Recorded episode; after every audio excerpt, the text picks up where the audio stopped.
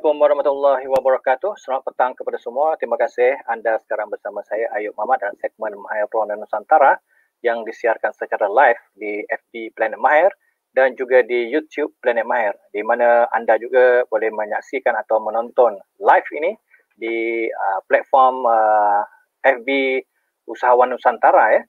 Jadi alhamdulillah sekali lagi pada petang ini kita dapat bersama-sama dalam segmen Mahir Pro Nusantara ini ya di mana pada hari ini saya mengundang tiga orang tetamu untuk uh, kita berkongsi idea, berkongsi ilmu-ilmu perniagaan dan berkongsi mengenai apapun hal-hal yang berkaitan dengan ekonomi khususnya di Indonesia dan juga di India di Malaysia.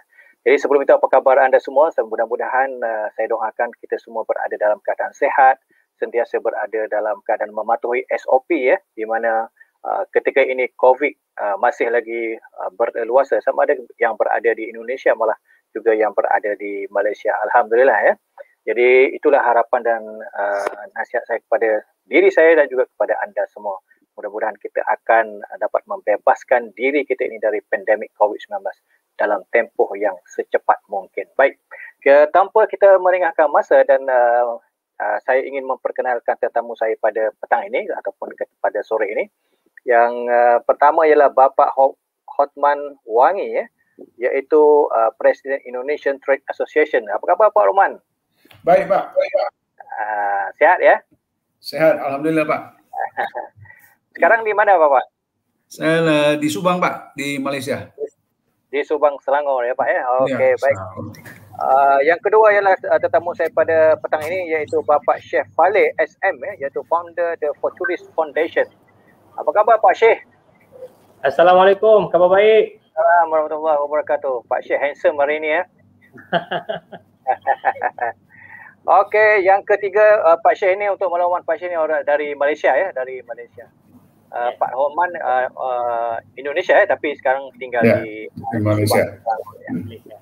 Uh, dan tetamu saya yang ketiga ialah uh, Pak Dedeng Muhammad Fajar Siddiq iaitu Atase Perdagangan Indonesia. Apa khabar Pak Dedeng? Baik, Pak Ayub, apa kabar? Ya, Alhamdulillah sehat-sehat semua ya. Alhamdulillah. Alhamdulillah Pak. Beginilah kita uh, kalau sudah berada dalam uh, pandemik, uh, lockdown, jadi kita terkurung. Kalau apapun kita masih mempunyai medium untuk kita berkongsi ilmu-ilmu perniagaan ataupun peluang-peluang perniagaan terutama sekali antara uh, Malaysia dan juga Indonesia. Jadi terima kasih saya ucapkan kepada semua tetamu saya pada petang ini. Orangnya hebat-hebat ya, sudah tentu banyak sekali ilmu-ilmu yang akan kita terokai, yang akan kita tanya mereka pada petang ini. Ya. Jadi anda jangan ke mana-mana. Baik, saya ingin mulakan Pak soalan saya ini kepada Bapak Orman ya. Ya Pak. Pak Okey Pak.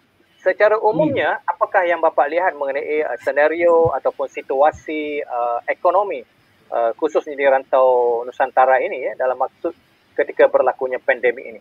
Silakan Pak. Uh, rantau Nusantara maksudnya di Indonesia ya Pak Ayub ya? Ya, Indonesia dan juga Indonesia uh. mungkin. Indonesia kalau secara uh, secara general itu semua ekonomi itu menurun, Pak. Sangat-sangat terpuruk sekali karena juga hal itu disebabkan oleh penurunannya daya beli masyarakat. Hmm. Jadi eh, boleh dikatakan selama pandemik ini orang banyak break ya untuk mengurangi pembelian untuk barang-barang yang tidak perlu. Itu yang menyebabkan salah satu penyebab membuat keadaan ekonomi itu menurun. Hmm. Ya begitu ya Pak ya. Hmm. Jadi ini ya. satu uh, faktor yang yang ya, yang yang agak sukar dan sulit sebenarnya ya. Tapi uh, itulah hakikat ataupun uh, realiti yang harus kita akui ataupun yang harus kita lalui ketika pandemi ini ya. Okey, saya ingin pergi kepada Pak Pale, Pak Syafale.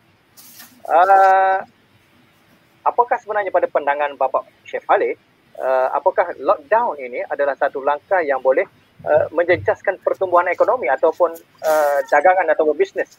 Silakan Pak. Ya, yeah, of course. Uh, lockdown ni pasti akan menjejaskan uh, perniagaan ya. Uh, bukan di Malaysia atau Indonesia saja tapi bahkan seluruh dunia. Uh, yeah.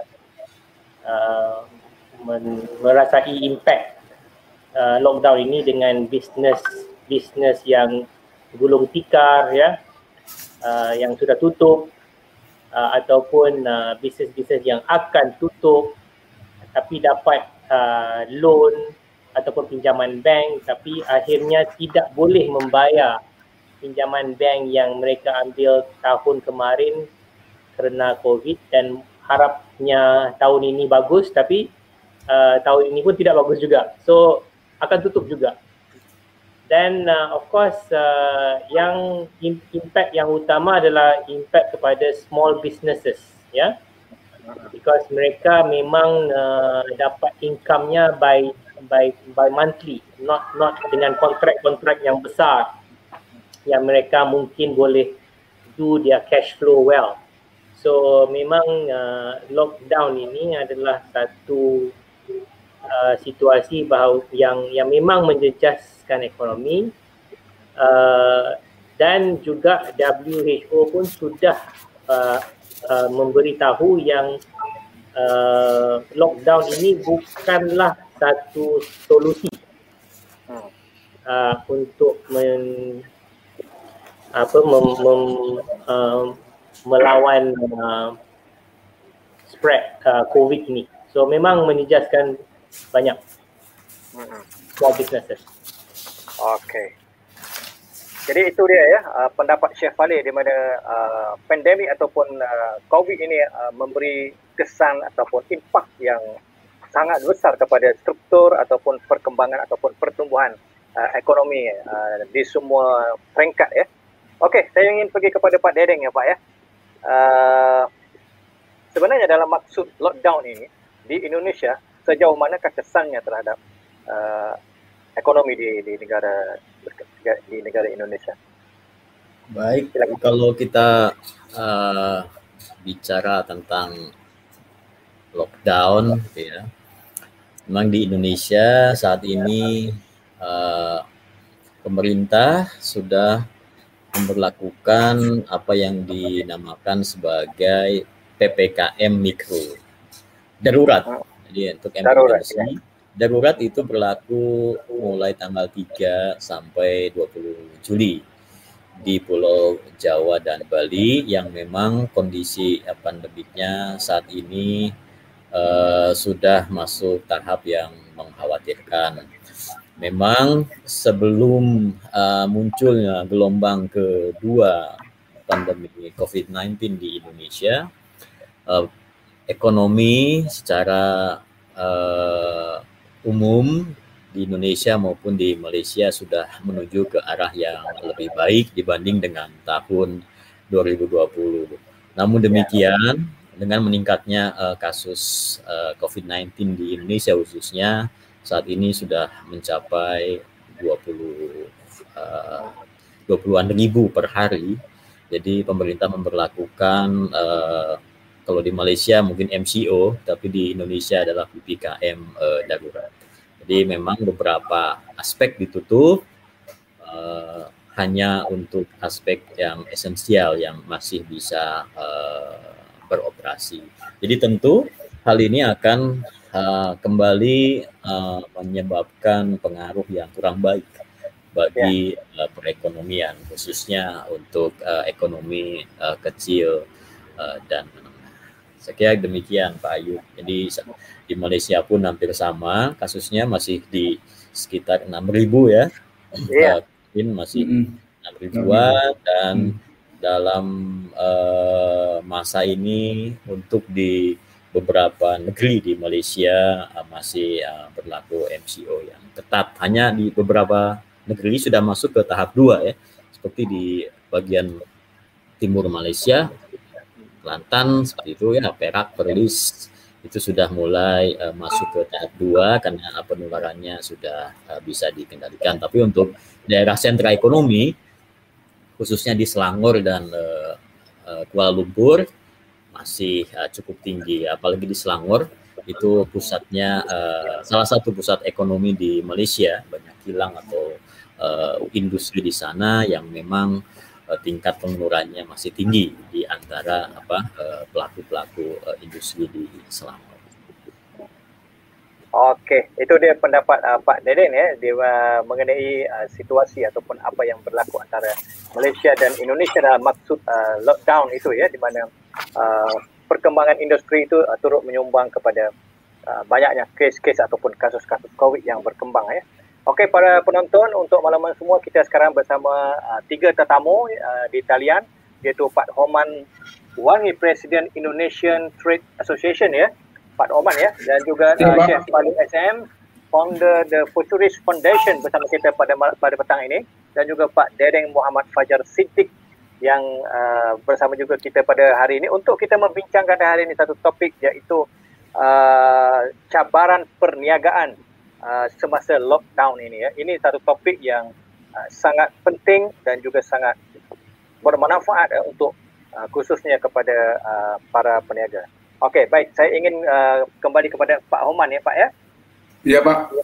Okey, Pak. Kalau kita melihat uh, pendapat daripada teman-teman tadi, uh, bagaimana lockdown atau COVID ini menjejaskan ekonomi perniagaan dan sebagainya. Jadi, saya ingin tahu apakah uh, seperti apakah uh, peranan yang boleh dimainkan oleh pihak uh, Bapak dalam sama ada untuk membantu ataupun bagaimana anda uh, Bapak melihat ini?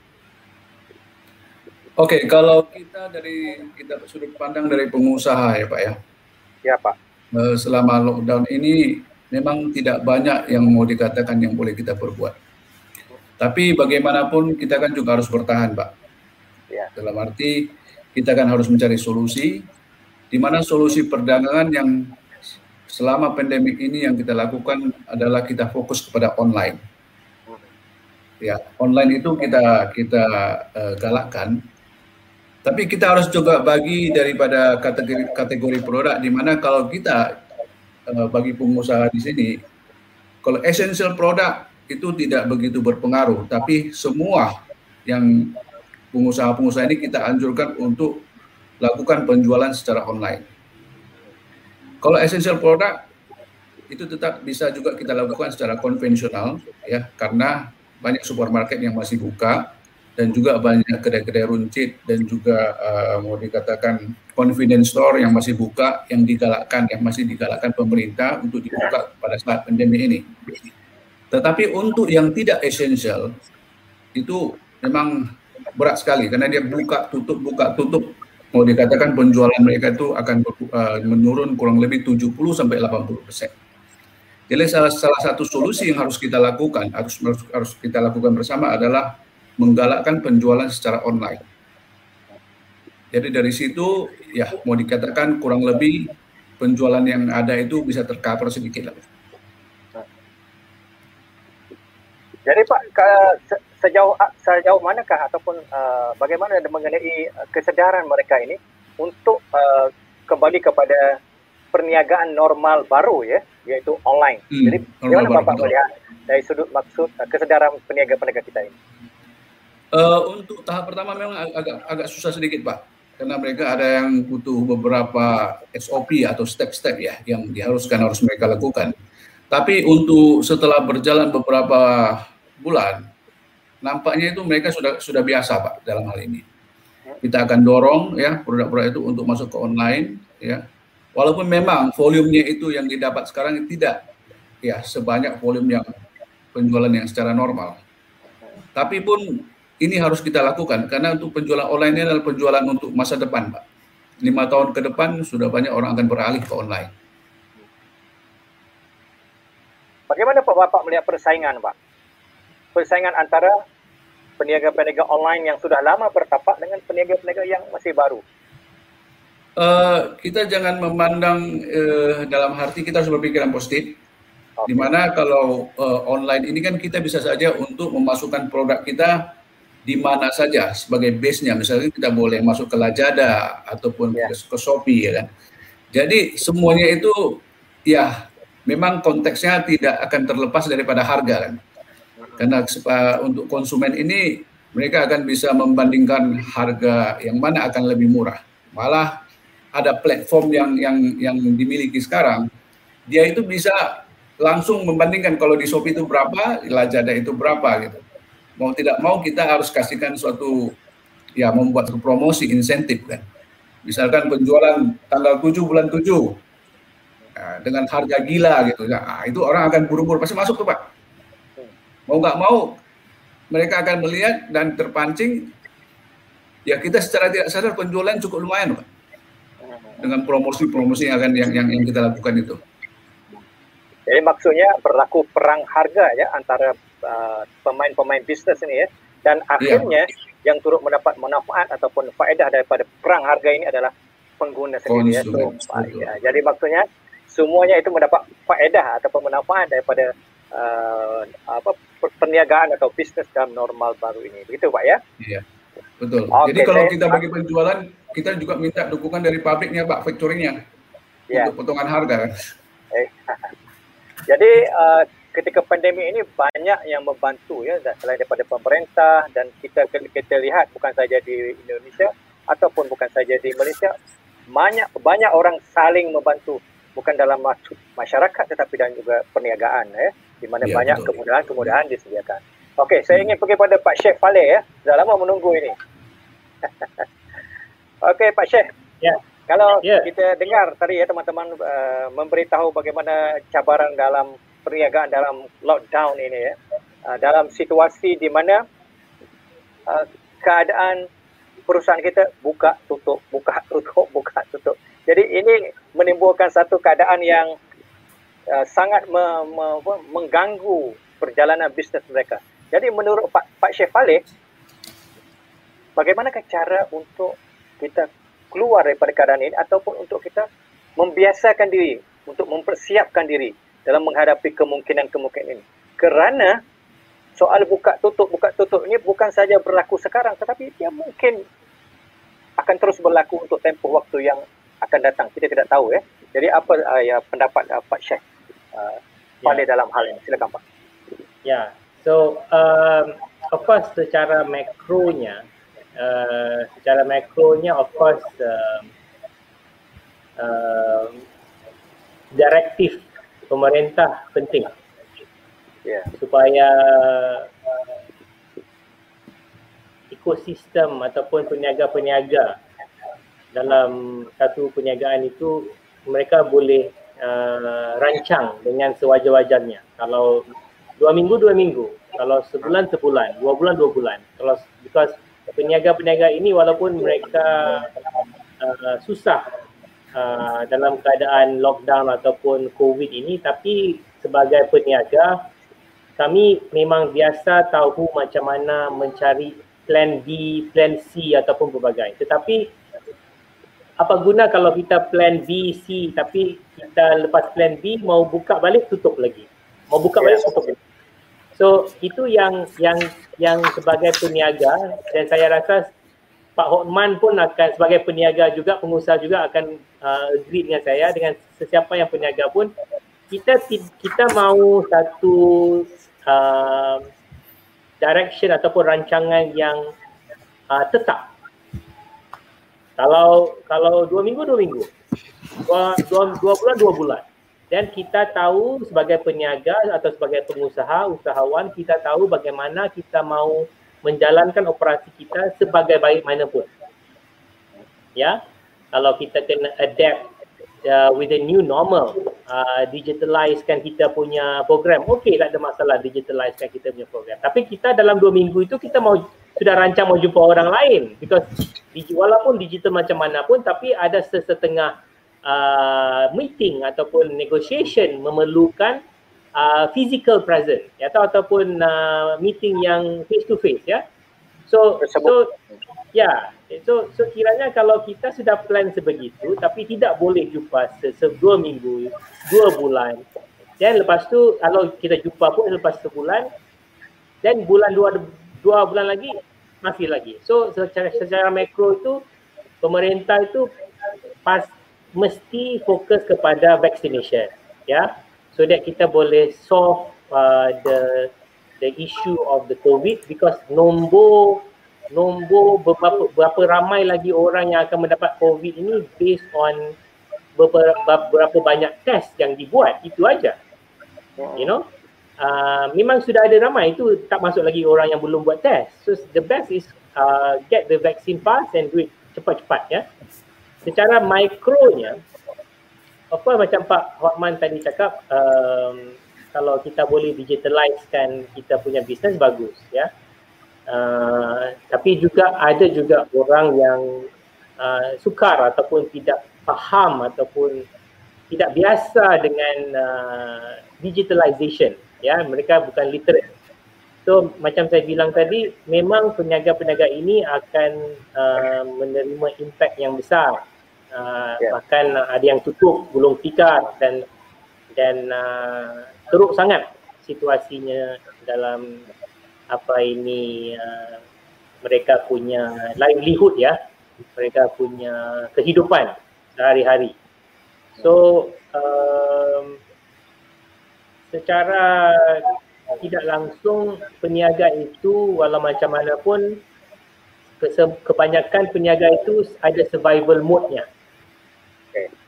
So kiranya uh, kalau peniaga, peniaga dia punya perniagaan tidak berjalan selalunya uh, naluri manusia ini walaupun dia peniaga ataupun tidak survival mode-nya akan keluar ya.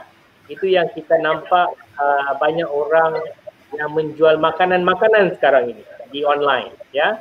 Because mereka tidak boleh buat benda yang lain. so kalaupun mereka jual construct mereka dalam construction business, you know.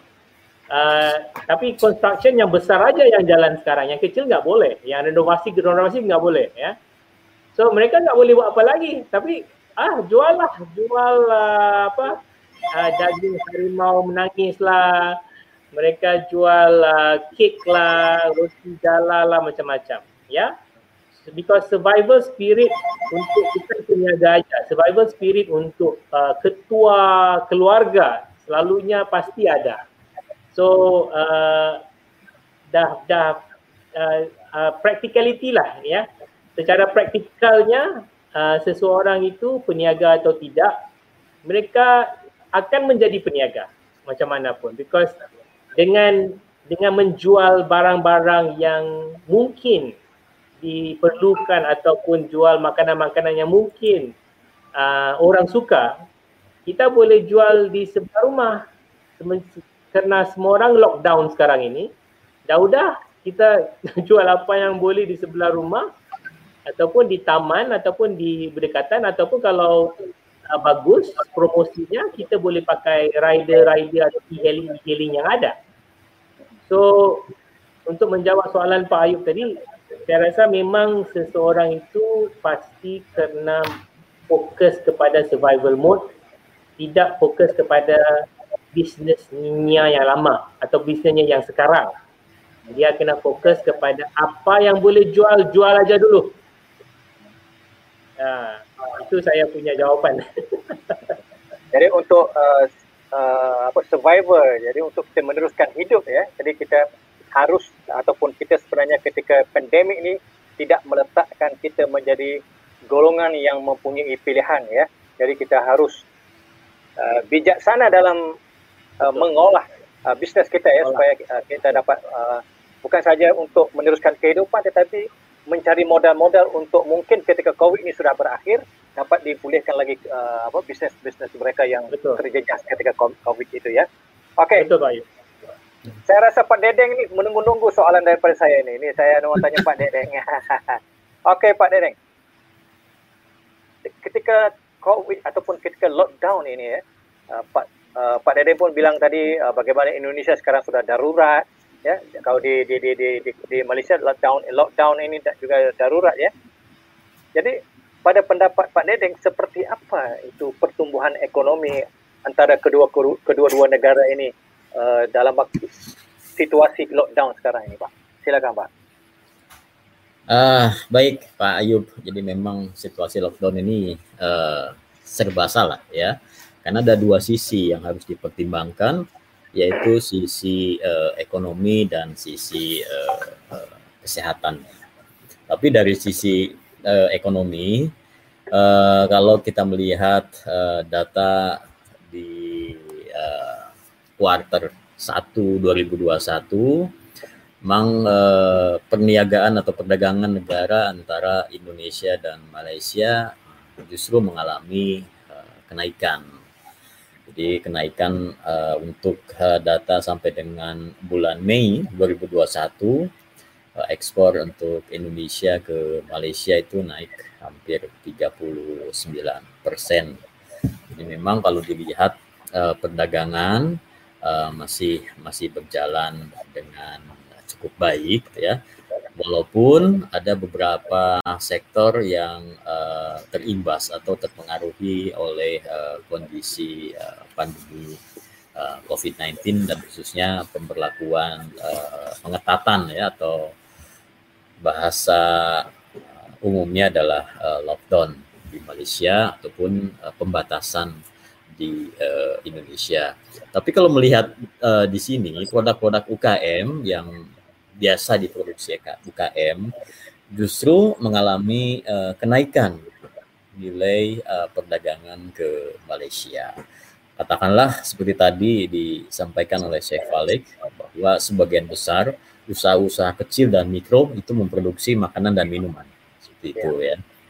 Dan memang itu yang masih bisa uh, cukup baik bertahan di tengah pandemi ini makanan dan minuman pada ta, pada bulan kuartal 1 2021 itu naik hampir uh, sekitar uh, persen lebih gitu ya untuk makanan minuman, kemudian untuk kerajinan juga mengalami kenaikan sekitar 13 persen, kemudian untuk perikanan juga naik 7 persen, dan untuk uh, furniture atau mebel itu naik sekitar hampir 46 persen.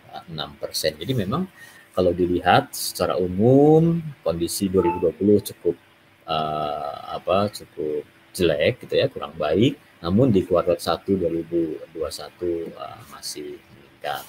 Jadi memang seperti tadi disampaikan oleh Pak Hotman juga salah satu uh, metode atau solusi di kala pandemi ini adalah dengan menggunakan uh, platform uh, digital atau memanfaatkan uh, e-commerce untuk melakukan uh, perniagaan atau perdagangan khususnya bagi para usaha kecil atau small medium enterprise di Indonesia ataupun di Malaysia. Tapi di satu sisi ya tadi dikatakan bahwa untuk bisa bersaing di marketplace atau di e-commerce itu faktor utama adalah harganya. Itu ya kan bisa dibandingkan di beberapa uh, platform harga yang paling murah yang diambil. Tapi ada satu lagi yang akan uh, menjadi uh, dampak negatif dari e-commerce ini adalah yang uh, saat ini sudah terjadi yang disebut sebagai uh, predatory pricing. Jadi di mana uh, produsen yang memiliki kemampuan untuk memproduksi secara massal, gitu kan, itu akan melakukan segala cara untuk uh, istilahnya membunuh uh, pesaing atau produk lain yang sejenis. Ini sudah terjadi.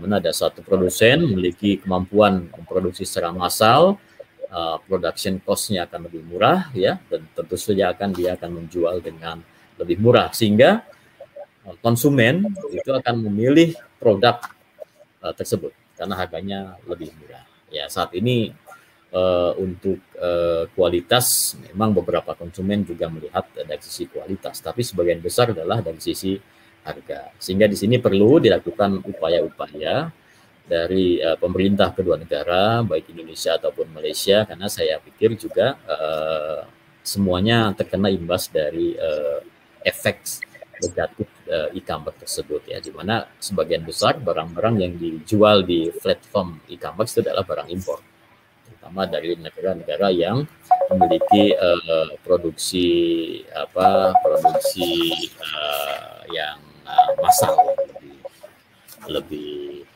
harganya akan menjadi lebih murah. Jadi itu memang dua sisi yang harus diperhatikan gitu ya.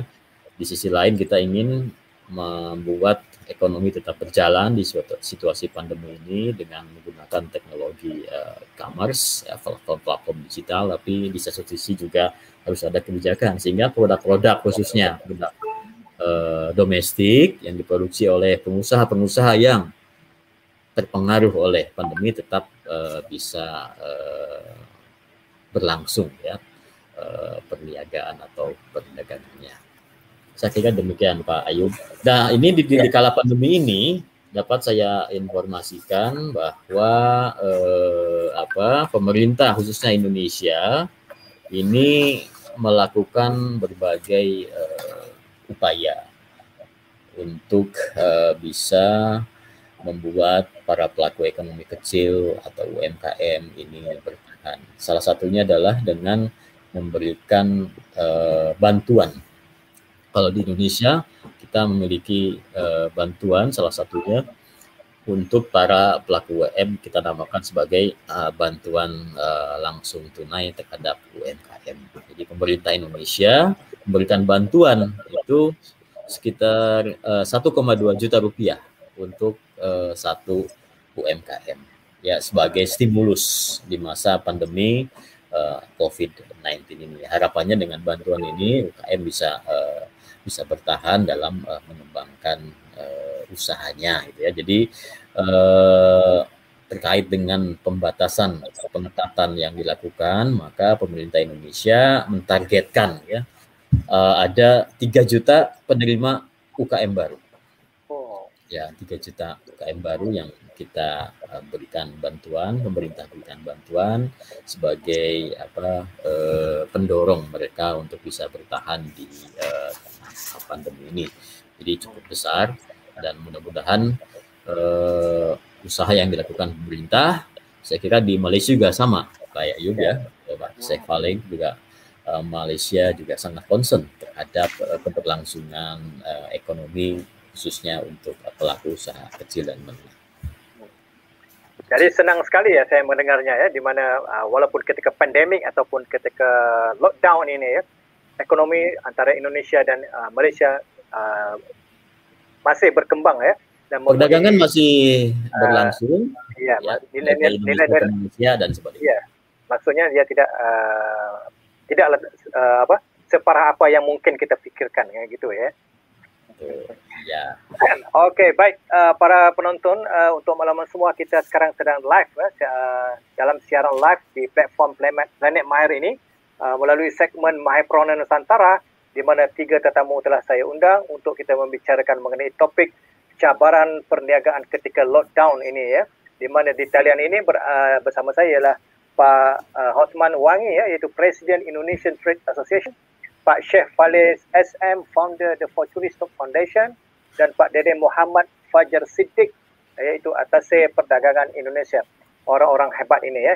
Uh, kepada semua, kepada anda yang menyaksikan ataupun menonton live ini, anda boleh uh, mengemukakan soalan ataupun pendapat uh, di ruangan komen ya. InsyaAllah nanti saya akan uh, bacakan soalan-soalan anda dan akan dijawab oleh uh, tetamu-tetamu saya. Jadi kita sekarang uh, Pak Dedeng sudah lebih setengah jam ya oh, iya. saja kita live Tidak ya. terasa ini.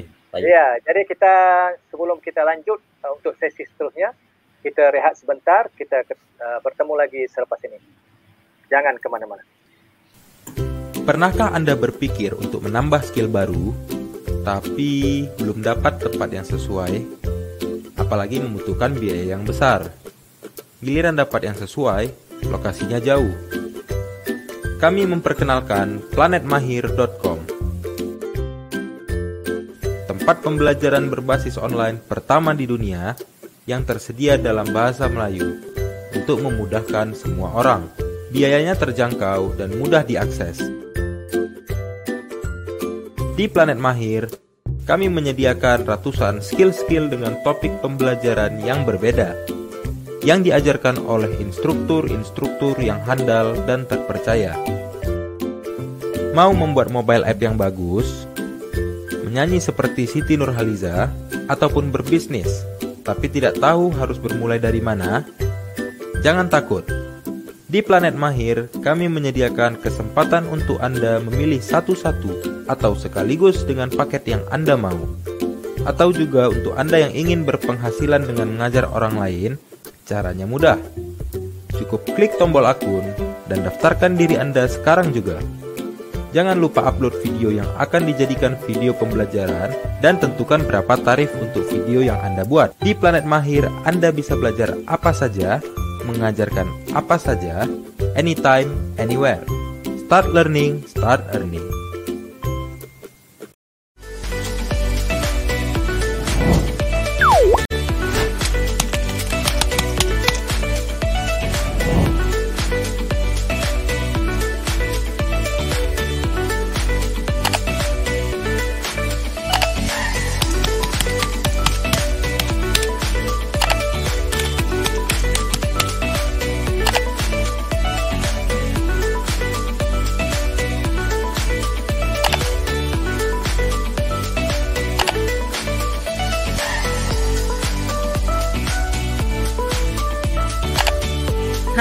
Assalamualaikum warahmatullahi wabarakatuh everyone and welcome to Mahir Tutor.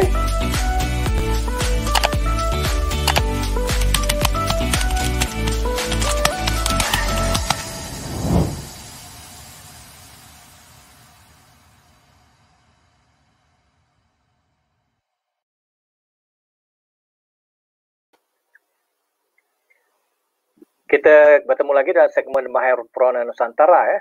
Pada petang ini uh, kita bersama tiga tetamu saya iaitu Pak Hotman Wa, uh, Pak Hotman Wangi iaitu Presiden Indonesian Trade Association iaitu uh, juga Pak Sheikh Fale iaitu founder The Futurish uh, Foundation dan juga Dedeng Muhammad Fajar Siddiq iaitu Atase Perdagangan Indonesia.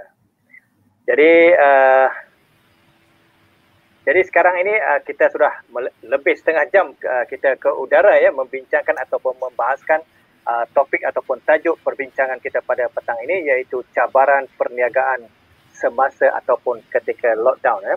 Setengah jam lebih kita telah mengumpul ataupun mendengar banyak sekali pandangan ataupun idea-idea ataupun data-data perniagaan uh, ketika lockdown di mana banyak orang menggambarkan lockdown itu adalah uh, sesuatu yang yang yang yang yang apa yang gelap gelita ya tetapi sebenarnya uh, aktiviti-aktiviti ekonomi masih berkembang dan kita mendengar bagaimana Pak Dering menjelaskan nilai ekspornya juga meningkat dari tahun ke tahun untuk kebelakangan ini ya. Okey, uh, saya ingin kepada uh, Pak Hotman ya. Ya Pak. Bisa dengar ya Pak ya? Bisa, siap Pak. Okey Pak. Okey, ketika uh, uh, apa lockdown ini uh, uh, kalau menurut bapa apakah hmm. bisnes atau uh, perniagaan-perniagaan uh, yang sesuai lah yang sesuai yang boleh diambil kesempatan oleh uh, para pedagang khususnya. Selain daripada kalau kita dengar tadi Pak Syekh Falim bilang semuanya beralih kepada makanan gitu kan? Tapi hmm. mungkin ada pendapat-pendapat lain dari Bapak silakan Pak. Okey yang uh, selama lockdown ini memang yang seperti Pak Sek uh, tadi bicarakan memang essential product itu memang sudah pasti diutamakan. Tetapi kita harus mengambil kesempatan juga semasa lockdown ini ada beberapa produk kesehatan yang bisa dijual. Contohnya masker. Okay. Mas itu adalah menjadi produk yang pada tahap pertama kali lockdown itu betul-betul kayak barang emas carinya aja susah pak, betul kan? Padahal ya, ya. kalau nggak ada pandemi ini jual satu kartu satu box saja setengah setengah kita susah pak. Tapi begitu pandemi produknya kadang-kadang juga bisa kehabisan stok, harganya ya. juga naik. Maka itu pemerintah sendiri kan harus membuat ceiling kan kepada harga tersebut. Ya. Kedua produk yang juga betul-betul seperti emas ya malah dikatakan boleh dikatakan lebih dari emas itu adalah sarung tangan glove. Ya. Di mana-mana orang sibuk glove. Maka itu ekspor ya Malaysia ke luar negeri, keluar naikkan Pak gara-gara glove. Betul. Jadi pendapat negara juga meningkat. Di mana glove itu dibutuhkan pada saat pandemi ini. Cuman memang ya tidak mudah mau beralih ya kalau memang kita nggak ahli. Cuman ya nama juga kesempatan bisnis kita juga harus mencoba. Kemudian juga hand sanitizer di mana-mana juga kita butuhkan tanpa stoknya. Kita juga pakai hand sanitizer. Ini juga penjualannya juga meningkat. Semua itu produk-produk yang boleh dikatakan adalah medical supply ini ya cukup eh, sangat-sangat uh, dibutuhkan selama pandemi ini. Dan uh, kalau yang yang lainnya itu kalau misalkan dari segi makanan memang itu uh, apa namanya trennya itu memang tetap. Tetapi kalau makanan juga kalau kita lihat pada tahap lockdown pertama itu kalau dari dari kita dari sisi kami sendiri penjualan kita itu meningkat. Karena mengapa? Karena pada saat lockdown pertama orang itu panic buying. Iya. Nah, bukannya kita pada saat lockdown pertama itu penjualan kita untuk makanan turun, tidak, malah meningkat. Tapi Betul. di lockdown kedua mengalami penurunan penurunan penurunan sedikit. Tapi masih masih oke okay. Tapi fokusnya untuk selama pandemik ini adalah medical supply. Gitu, ya. Bayu. Ya, jadi uh, maksudnya uh, ketika uh, pandemi ataupun ketika lockdown ini dua hal yang mustahak yaitu uh, makanan makanan kerana kita perlu meneruskan hidup dan juga hmm. kita perlu mempersiapkan diri untuk membentengi diri kita daripada dijangkiti oleh COVID ini lalu hmm. uh, kesihatan merupakan satu uh, cabang bisnes yang cukup baik ya. Hmm. Jadi uh, Pak Osman bagaimana uh, keadaannya di Indonesia dalam bisnes ini Pak? Di Indonesia. Kalau dalam di, Indo di Indonesia juga uh, penjualan untuk masker juga meningkat dan juga glove dan juga vitamin Pak. Vitamin yang dibutuhkan ya terutama untuk vitamin C. Itu easily vitamin C kalau kita pergi ke, ke apotek itu atau atau farmasi itu bisa habis, Pak. Oh, gitu. Untuk masker aja kadang-kadang waktu pertama kali lockdown itu mau carinya juga susah. Dan di sini juga itu, sama. Apa, Pak? Di sini juga sama ke, ketika di awal-awal pandemi itu uh, dahulu, oh. hmm. masker juga sangat sulit sekali untuk kita dapatkan. Oke, lanjut, oh, Pak. Kayak kayak jual emas, Pak jadi maksudnya kita adalah rugi kalau kita tidak uh, mengambil peluang ini ya untuk Uh, terjun dalam bisnes ini ya Pak. Mungkin yeah. kalau kita lihat pada waktu ini uh, kalau kita contohnya masker misalkan ya uh, hmm. sudah banyak sekali dipasarkan kerana banyak hmm. produk-produk yang sudah mula dihasilkan ya Pak ya. Hmm. Jadi bagaimana strategi untuk orang kata uh, bagaimana strategi uh, untuk mereka ini bersaing uh, supaya perniagaan emas ini dapat kita kongsikan Pak? Kalau untuk yang sekarang, kalau dulu kan memang semua orang kan uh, dalam arti uh, pasarnya ter, uh, kejutan pasar dalam artinya dalam, dalam dal, maksudnya dalam arti istilahnya orang tidak menyangka bahwa masker itu tiba-tiba dibutuhkan Pak kan. Betul. Yang seperti saya bilang tadi sebelum pandemi menjual satu box saja itu susah Pak lakunya untuk jual kan. Tapi untuk sekarang karena uh, pandemik ini ada, maka itu kan jadi kebutuhan sehari-hari. Jadi secara persaingan yang harus kita lakukan tetap tidak tidak jauh daripada harga, harga dan kualitas, ya. ya. Karena sekarang setiap orang juga konsumen akan membandingkan. Kalau kita punya masker itu tidak triple ya, tiga lapis, hmm. orang nggak mau pak. Ya. ya betul. Walaupun memang istilahnya harga kita murah. Ya. Jadi ini memang harga dan kualitas, tapi ya jangan juga terlalu mahal lah. Kalau terlalu mahal, kalau misalkan seperti masker kita beli yang N95 kan terlalu mahal tuh Pak. Istilahnya bisa 6 ringgit satu ya. Jadi kita beli yang masker yang memang eh, sesuai dengan standar kesehatan. Tapi ya kita harus masuk kepada sasaran tempat penjualan yang tepat. Karena kalau untuk semasa ini, masker ini tidak ada loyal brand untuk untuk masa ini. Karena brand apa aja orang akan jual, tapi mereka akan juga melihat kualitinya. Sekali mereka beli, ya, kalau memang oke, okay, mereka akan ambil ya dengan beberapa promotion yang kita uh, penjelasan yang kita buat, ya dengan sasaran distribusi yang tepat, ya, ya mudah-mudahan ini akan bisa membuat atau atau penjualan kita bisa lebih baik dengan distribusi ya, distribusi yang tepat tempatnya. Jadi sebenarnya banyak sekali ya cabang-cabang bisnis ini ketika lockdown ini ya Pak ya. Iya, uh, kita harus menggunakan karena, kesempatan ini Pak. Hmm, karena kebutuhan kita juga banyak, bukan maksudnya kita dikurung itu tidak memerlukan kebutuhan-kebutuhan tertentu ya, masih memerlukan produk-produk yang mem, mem, apa yang berkaitan dengan pertumbuhan ekonomi itu. Oke, baik. Uh, bagus sekali pendapat Pak Horman. Saya sangat uh, tertarik dengan bahwa selama ini kita melihat uh, bisnis ini ketika lock ni, ni makanan, makanan, makanan. Jadi sekarang ini sebenarnya kita harus membuka bahawa banyak ruang-ruang ataupun peluang bisnes yang boleh kita ceburi. Okay? okay, baik Pak Fa Chef Fale ya. Chef Fale? Ya Pak. Okay. Untuk Chef Fale, saya ingin tanya. Kalau kita melihat lockdown ini, itu dilihat dalam maksud, dalam wajah masalah. Itu kan? Kita sebagai masyarakat merasai masalah, peniaga juga masalah. Jadi semua orang itu merasai lockdown ini sebagai masalah. Jadi pada pendapat Pak Chef Falik, sampai kapan kita harus berada seperti ini? Dan apakah persiapan-persiapan kita untuk kita keluar dari wajah masalah ini? Jangan Pak. Um, saya rasa istilah uh, new normal itu tidak akan new lagi. uh, kita sudah dua tahun, nak masuk dua tahun ya uh, selepas uh, COVID yang pertama di Malaysia ataupun di Indonesia.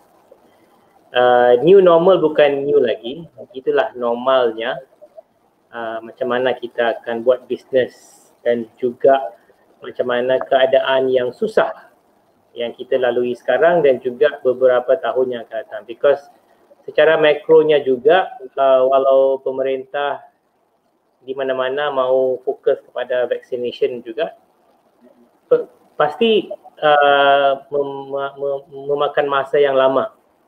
Ya? So kita tidak boleh fikir yang uh, oh sudah ada vaksin mungkin dalam bulan depan atau tahun ini sudah habis semua tidak tidak tidak mungkin apalagi kalau uh, di Malaysia ada 30 juta dan apalagi di Indonesia itu ada 300 juta orang. Ya, so tidak mungkin yang kita akan uh, hidup sebagai biasa, perniagaan kita sebagai biasa dan cara minda kita berfikir sebagai biasa. So uh, kita kena bersedia yang bukan bersedia lagi, kita sekarang ni sudah ada dalam dalam situasi sebegini. Dan situasi ini kita tidak boleh in denial ya. Kita tidak boleh uh, mengharap benda yang tidak akan berlaku. Kiranya uh, inilah uh, situasi yang akan uh, dilalui kita dalam tahun-tahun yang akan datang bukan setahun bukan dua tapi mungkin Uh, sebagai satu situasi yang tidak akan senang untuk uh, ditukar ataupun di apa diselesaikan ya. Because uh, uh, covid ini adalah satu uh, pandemik ya pandemik bukan sebagai satu penyakit biasa dia sudah pandemik dan macam sekarang ini pun uh, kita ada banyak Uh, dengar cerita dari India, dari Australia yang ada uh, mutation uh, ataupun uh, Delta COVID. Ya, ada nama-nama baru. Saya rasa dalam enam bulan lagi mungkin ada nama-nama baru lagi.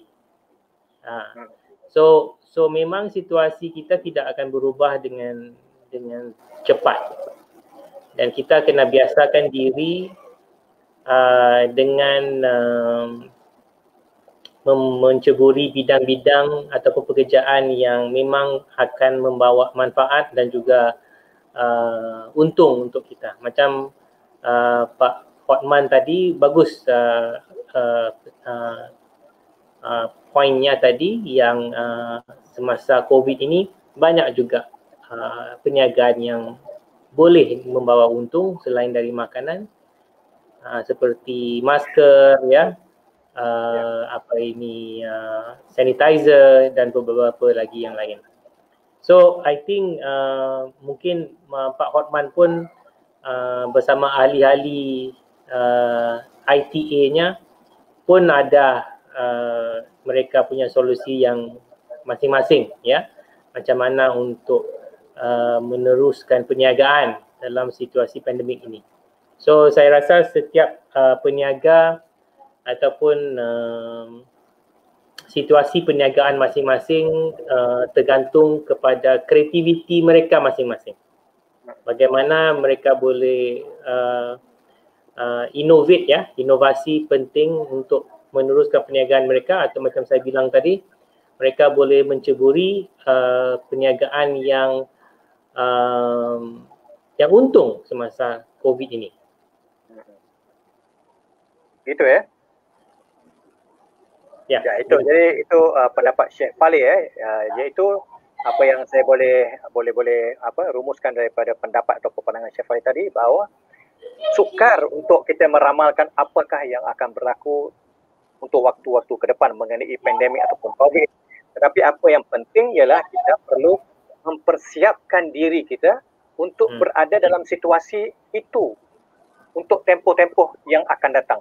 Jadi Betul. walaupun Betul. kita sudah berada bukan lagi dalam dalam dunia apa new new ya kita kita sudah berada dalam kebiasaan normalnya ya, dalam kebiasaan untuk kita uh, me- menjalani kehidupan sesuai dengan zaman kita sekarang ini ya, zaman ya. pandemik ini.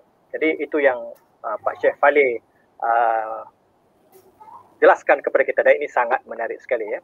Okey, saya ingin ke ke Pak Dedeng, Pak Dedeng ya. Pak Dedeng? Ya, Bayu. Okey, Pak Dedeng. Saya ingin tanya satu soalan yang yang yang yang yang bagus ini untuk uh, usahawan-usahawan atau peniaga-peniaga di, uh, di Malaysia dan juga di Indonesia ya. Jadi untuk urusan perdagangan ya, uh, khususnya ketika COVID ataupun pandemik ataupun lockdown ini ya, untuk urusan uh, perniagaan atau bisnes antara Indonesia dan Malaysia. Apakah seperti apakah keperlu, keperluan yang ada ataupun kemudahan-kemudahan yang disediakan oleh uh, pihak uh, Indonesia misalkan? Silakan Pak. Ya untuk mempermudah apa uh, proses perniagaan atau perdagangan dari Indonesia ke Malaysia.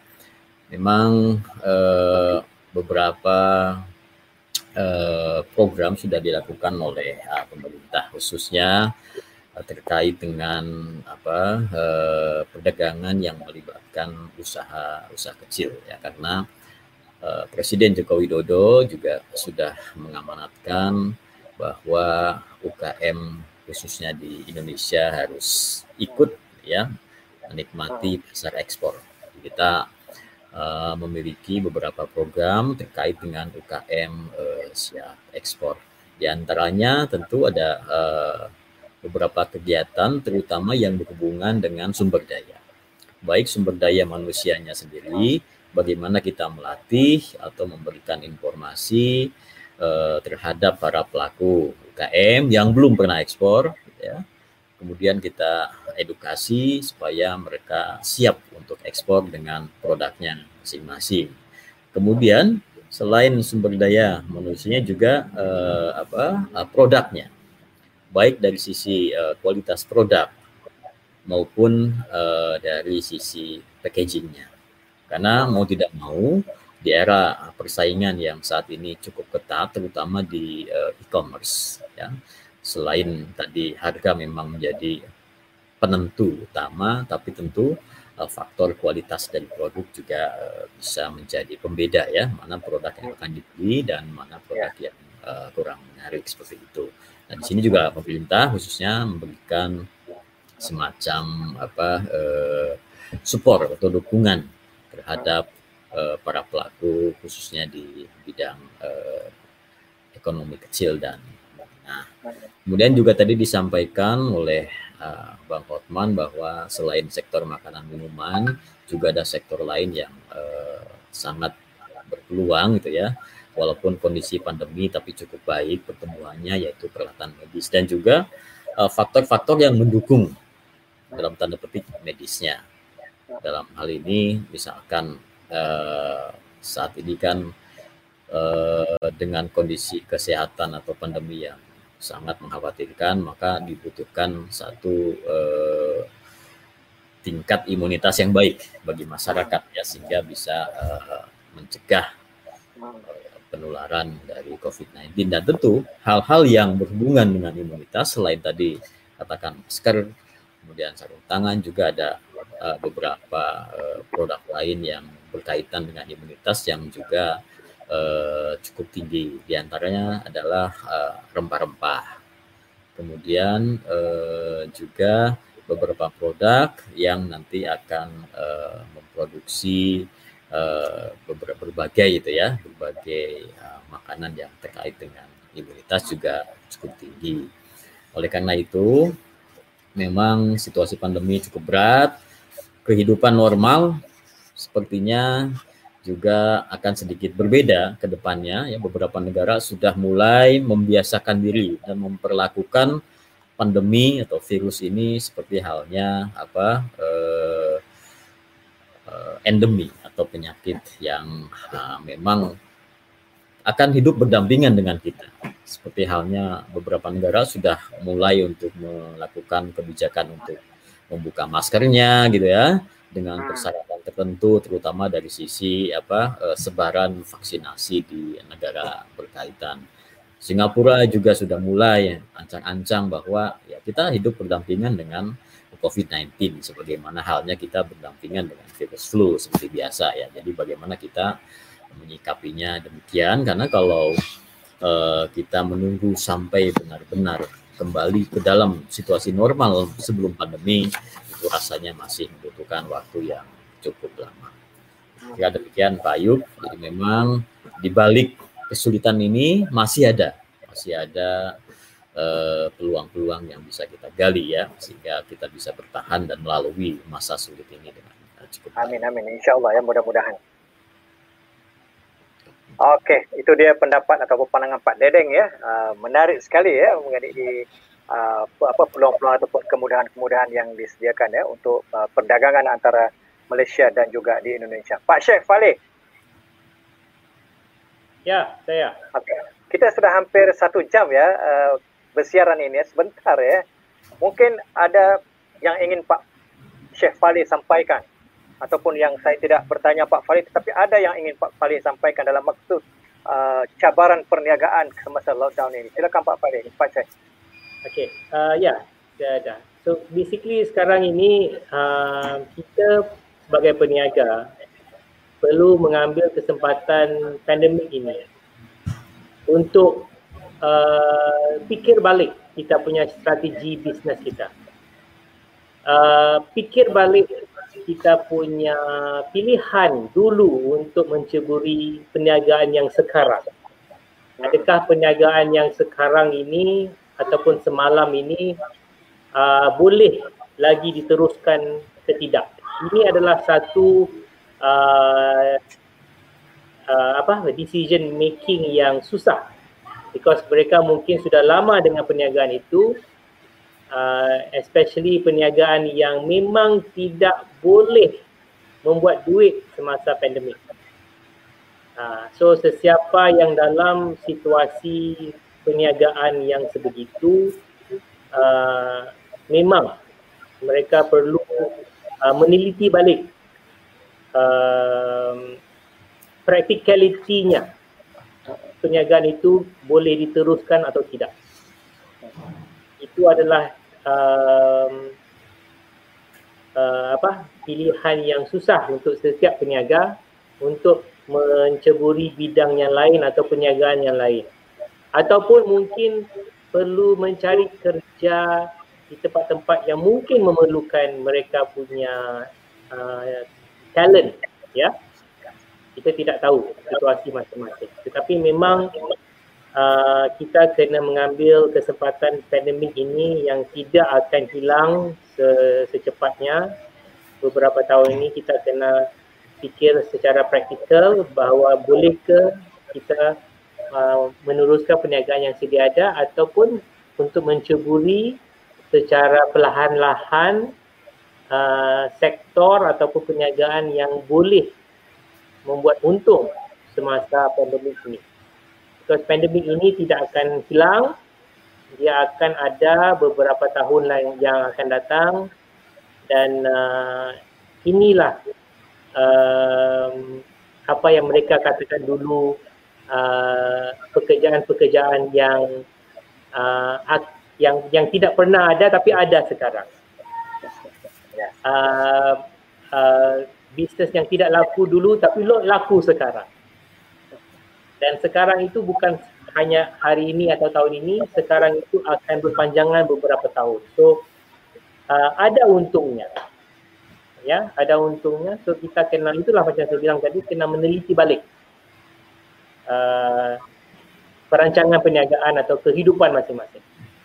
Kita kena ambil kita kami kita kena ambil iktibar yang ini tidak akan lari dan kita kena ambil iktibar yang inilah uh, faktanya, inilah hidupnya dan kita kena membuat keputusan yang penting untuk masa depan.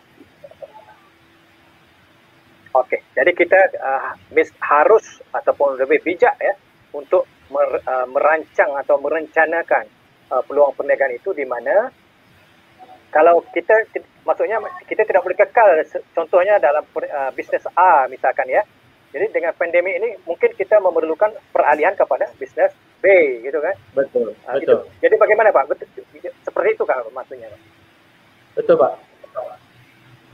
Ya, jadi kita harus kreatif ya untuk mempelbagaikan uh, perniagaan atau bisnis kita sesuai dengan keadaan-keadaan semasa ini terutama sekali ketika lockdown ini kerana seperti Pak Syekh Faleh bilang tadi bahawa ada yang laku dahulu tidak laku sekarang ada yang tidak laku dahulu sekarang lebih laku ataupun laris dan ini memerlukan kepada strategi ataupun kefahaman kita yang lebih dalam ya terhadap ruang bisnes itu okey menarik sekali Pak Syekh Faleh ini pendapat yang sangat bermotivasi sebenarnya okey Pak Olman Ya Pak. Saya saya terlepas pandang kepada satu soalan tapi saya ingin ingin bertanya kepada Pak Oman ini. Hmm. Yaitu Indonesian Trade Association ini seperti apa ya? Oh. Oke, okay, Pak Ayub. Indonesian Trade Association ini adalah satu organisasi pengusaha Indonesia yang ada di Malaysia. Okay. Di mana ITA, kita bilang ITA ya Pak ya, itu didirikan pada tanggal 18 Agustus 2005. Indonesian Trade Association atau ITA ini adalah di bawah, di bawah naungan KBRI Kuala Lumpur, khususnya Trade Atase. Berarti adalah di bawah Trade Atasnya Pak Deden. Di mana ITA ini sekarang anggotanya uh, untuk perusahaan adalah 36 perusahaan ya untuk perusahaan dan orangnya itu totalnya 60 lebih 62 orang. Total Jadi anggota. membernya membernya anggotanya Malaysia. Uh, ada Malaysia, ada Indonesia, Pak. Tapi okay. uh, eh, untuk sementara ini memang kebanyakan sih Indonesia. Jadi uh, misi dan visinya ITA ini adalah untuk membantu pengusaha Indonesia yang mau berbisnis ke Malaysia kita akan bantu, kita akan advise ya dalam arti sharing information lah apa yang sudah kita peroleh selama ini dan juga masalah-masalah apa yang kita hadapi selama ini. Ya. Dan juga membantu pengusaha Malaysia yang mau invest ke Indonesia. Itu adalah target kita, Pak. Dan uh, sementara ini kita juga banyak terima kasih kepada pemerintah Malaysia dan juga KBR Kuala Lumpur yang sudah banyak memberikan dukungan kepada ITA. Begitu ya, Pak. Begitu ya. Ya, hmm, menarik sekali ya. Jadi uh, ini adalah satu peluang yang sangat terbuka ya untuk pengusaha ataupun uh, peniaga-peniaga di Malaysia ataupun di Indonesia ya untuk uh, bekerjasama dalam uh, maksud mengembangkan lagi sektor ekonomi uh, kedua-dua negara. Okey. Kita sudah di penghujung siaran ya Pak ya. Jadi uh, kepada Pak Dendeng, Pak Dendeng ya. Mungkin Pak Dendeng boleh memberi kesimpulan mengenai apa yang kita bahaskan selama satu jam ini Pak. Baik, terima kasih. Jadi memang selama pembahasan ini cukup menarik beberapa apa berbagai informasi disampaikan dari Pak Hotman sebagai pelaku ya pelaku bisnis yang sudah lama Eh, berkecimpung di uh, bidang perdagangan Indonesia dan Malaysia. Kemudian juga Sheikh Falik yang juga memiliki uh, berbagai jenis baik foundation ataupun uh, company ya beliau menggabungkan dua sisi. Namun intinya adalah sama bahwa memang uh, situasi saat ini bagi perekonomian kurang begitu baik. Tapi di dalam uh, apa uh, kesulitan ini masih ada beberapa sektor, beberapa apa eh, peluang yang bisa digali ya, sehingga paling tidak bisa bertahan. Saat ini targetnya adalah bagaimana eh, bisnis paling tidak bisa bertahan, syukur-syukur bisa meningkat lagi. Karena memang beberapa sektor mengalami pukulan yang cukup eh, cukup eh, telak gitu ya. Tapi ada beberapa sektor yang juga mengalami uh, peningkatan di uh, masa pandemi ini. Strategi juga perlu di uh, ditingkatkan kembali. Bagaimana pengusaha bisa switch ya dari metode konvensional ke apa metode menggunakan platform digital atau e-commerce sehingga jangkauan dari e-commerce kan tidak ada batas negara. Ya, sekarang bisa saja pembelian dilakukan dari Malaysia, uh, barangnya dari Indonesia atau kebalikannya pembelinya di Indonesia uh, barangnya di Malaysia. Karena sekarang border di ASEAN juga uh, sudah uh, lebih uh, sederhana. Jadi antar negara sudah bisa bertransaksi apalagi dengan uh, bantuan teknologi seperti e-commerce. Kemudian juga bisa pengusaha bisa memilih kira-kira produk mana yang berpotensi untuk bisa dijual khususnya untuk ekspor. Nah di sinilah perannya ITA dan juga eh, kami di eh, pemerintah khususnya di atas perdagangan berkolaborasi. Jadi kami menggandeng ITA ini karena ITA yang sudah sekian lama berkecimpung di dalam eh, bisnis Indonesia dan Malaysia sudah tahu beberapa anggota ITA juga merupakan eh, apa distributor produk-produk Indonesia di Malaysia. Juga ada yang bergerak di bidang kuliner. Sehingga memang kolaborasi yang uh, pas antara pemerintah dan swasta dalam hal ini adalah ITA di Malaysia sangat diperlukan. Untuk para uh, pelaku usaha yang berniat untuk melakukan perdagangan di Indonesia ataupun uh, dengan Malaysia uh, bisa mengontak kami itu mengontak uh, pemerintah atas perdagangan ataupun uh, uh, ITA untuk uh, nanti uh, dilihat ya bagaimana peluang uh, produk produknya uh, untuk bisa memasuki di uh, pasar uh, Malaysia ataupun uh, Indonesia. Saya kira demikian Pak Yub ya karena okay. waktu juga saya tidak bisa berpanjang-panjang di sini. Waktunya oh. kurang nih Pak Yub, harusnya mungkin yeah.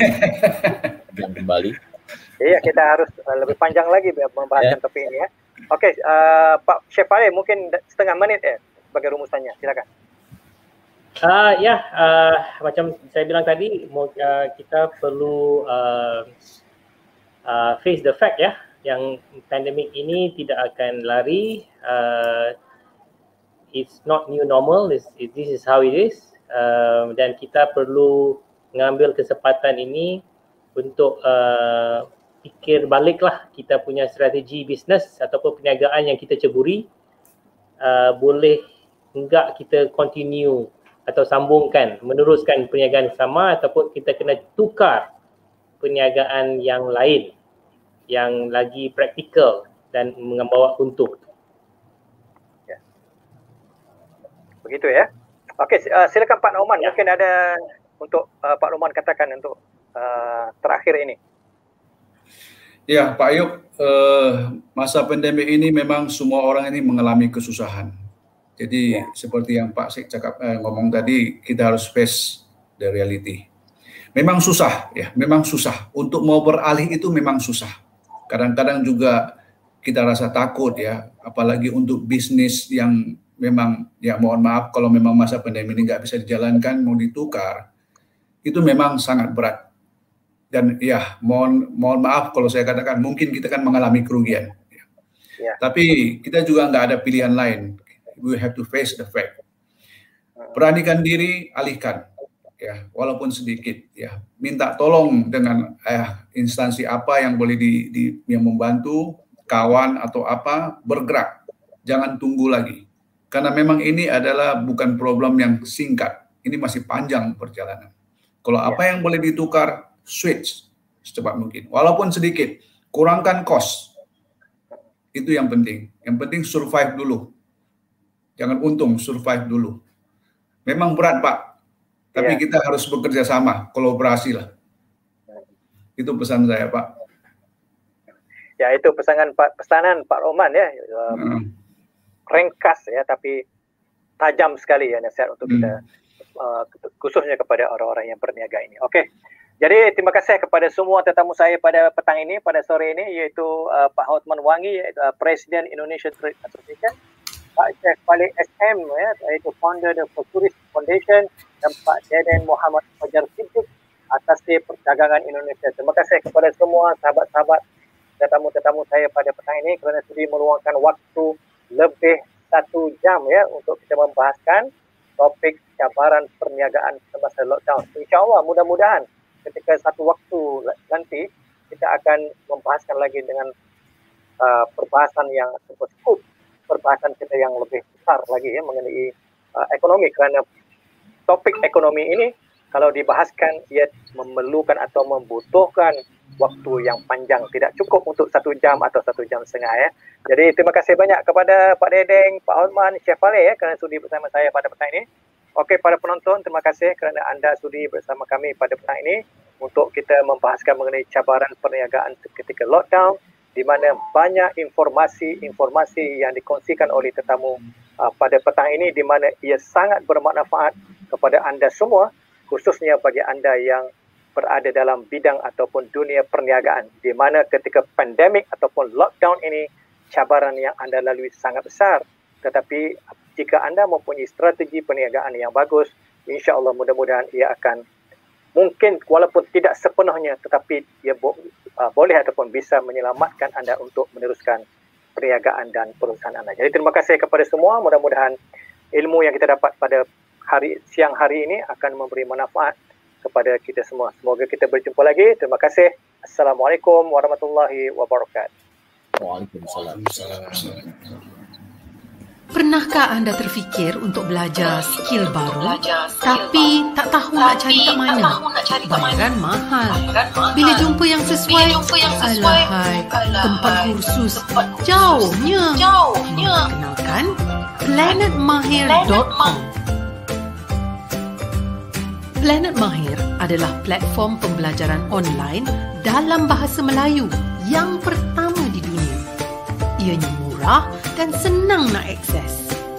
Melalui Planet Mahir, anda boleh belajar pelbagai skill yang anda mahu. Anda boleh memilih dari ratusan skill daripada instruktor-instruktor yang berpengalaman dan tersohor. Nak belajar cara buat mobile app hebat? Menyanyi macam Siti Nurhaliza? Nak berniaga tapi tak tahu mula macam mana? Usah risau. Di Planet Mahir, kami menyediakan kursus-kursus yang anda boleh pilih satu-satu atau terus bandelkan semua kursus yang anda mahu. Ataupun anda nak buat duit mengajar orang lain. Senang saja. Cuma create account anda, muat naik video dan bahan pembelajaran dan pilih berapa harga anda nak jual. Di Planet Mahir, anda boleh belajar apa sahaja, mengajar apa sahaja. Anytime, anywhere. Start learning, start earning.